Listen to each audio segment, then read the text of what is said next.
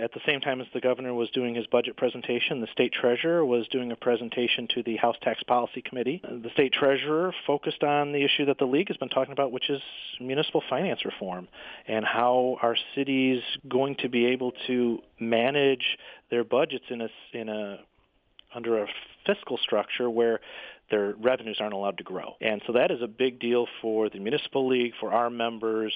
You know, property taxes and revenue sharing make up 75% of a local government budget. And the last 10 years have not been kind to either source.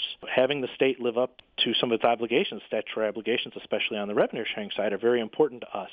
Uh, the governor looks like in the governor's budget presentation he did not increase revenue sharing, but the personal property tax system had some additional money in it for reimbursements. Governor, I think, is looking at that as a way to get extra money to local units. So we'll see how, how he intends to have that shape up. Two kind of different populations. Uh, and we're significantly being underfunded right now on the revenue sharing side. So uh, certainly any money is welcome, but uh, we really need to have a long-term conversation about restoring fiscal stability for local units. And and how long has that been that the municipal revenue sharing has not been adequate? When you look at revenue sharing as established in statute, uh, we've only once been fully funded, and that was back in the year 2000, 2001. You know, since that time, if the state were appropriating what the law calls for, we'd be about $600 million higher in terms of the amount of annual revenue that should be coming to local units of government. Uh, we're about 600 million a year short, and that's a significant. When you look across the state, uh, you know, communities are are in situations. I talked to a city the other day. They've got uh, they're expecting about a 1% growth in their revenues, and they've got 2.5% cost cost increases coming their way. That's a structural imbalance.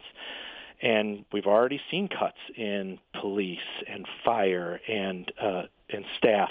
You know, you're, we're cutting services everywhere. And again, the state's economy is doing well. So why hasn't that translated to the local level. Let me ask you then has the state lessened the burden on local governments? In other words, has the state taken on more costs that had been paid for by local government as it has taken away revenue sharing? No, that's funny. No. no, not at all. In fact, additional uh, legislation requiring you know reporting. Local governments have gone above and beyond in terms of trying to find ways to manage this declining revenue situation, uh, working regionally, working with, with partners, streamlining operations, cutting staff.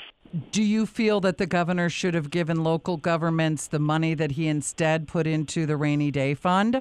For local governments, it's raining what we are encouraged by is the governor's office and his administration and, and leadership in the House and the Senate have all expressed an interest and an understanding in the problem in this in this issue, and a willingness to partner with us on conversations on how to attack you know, cost drivers and stru- needed structural changes and revenue options.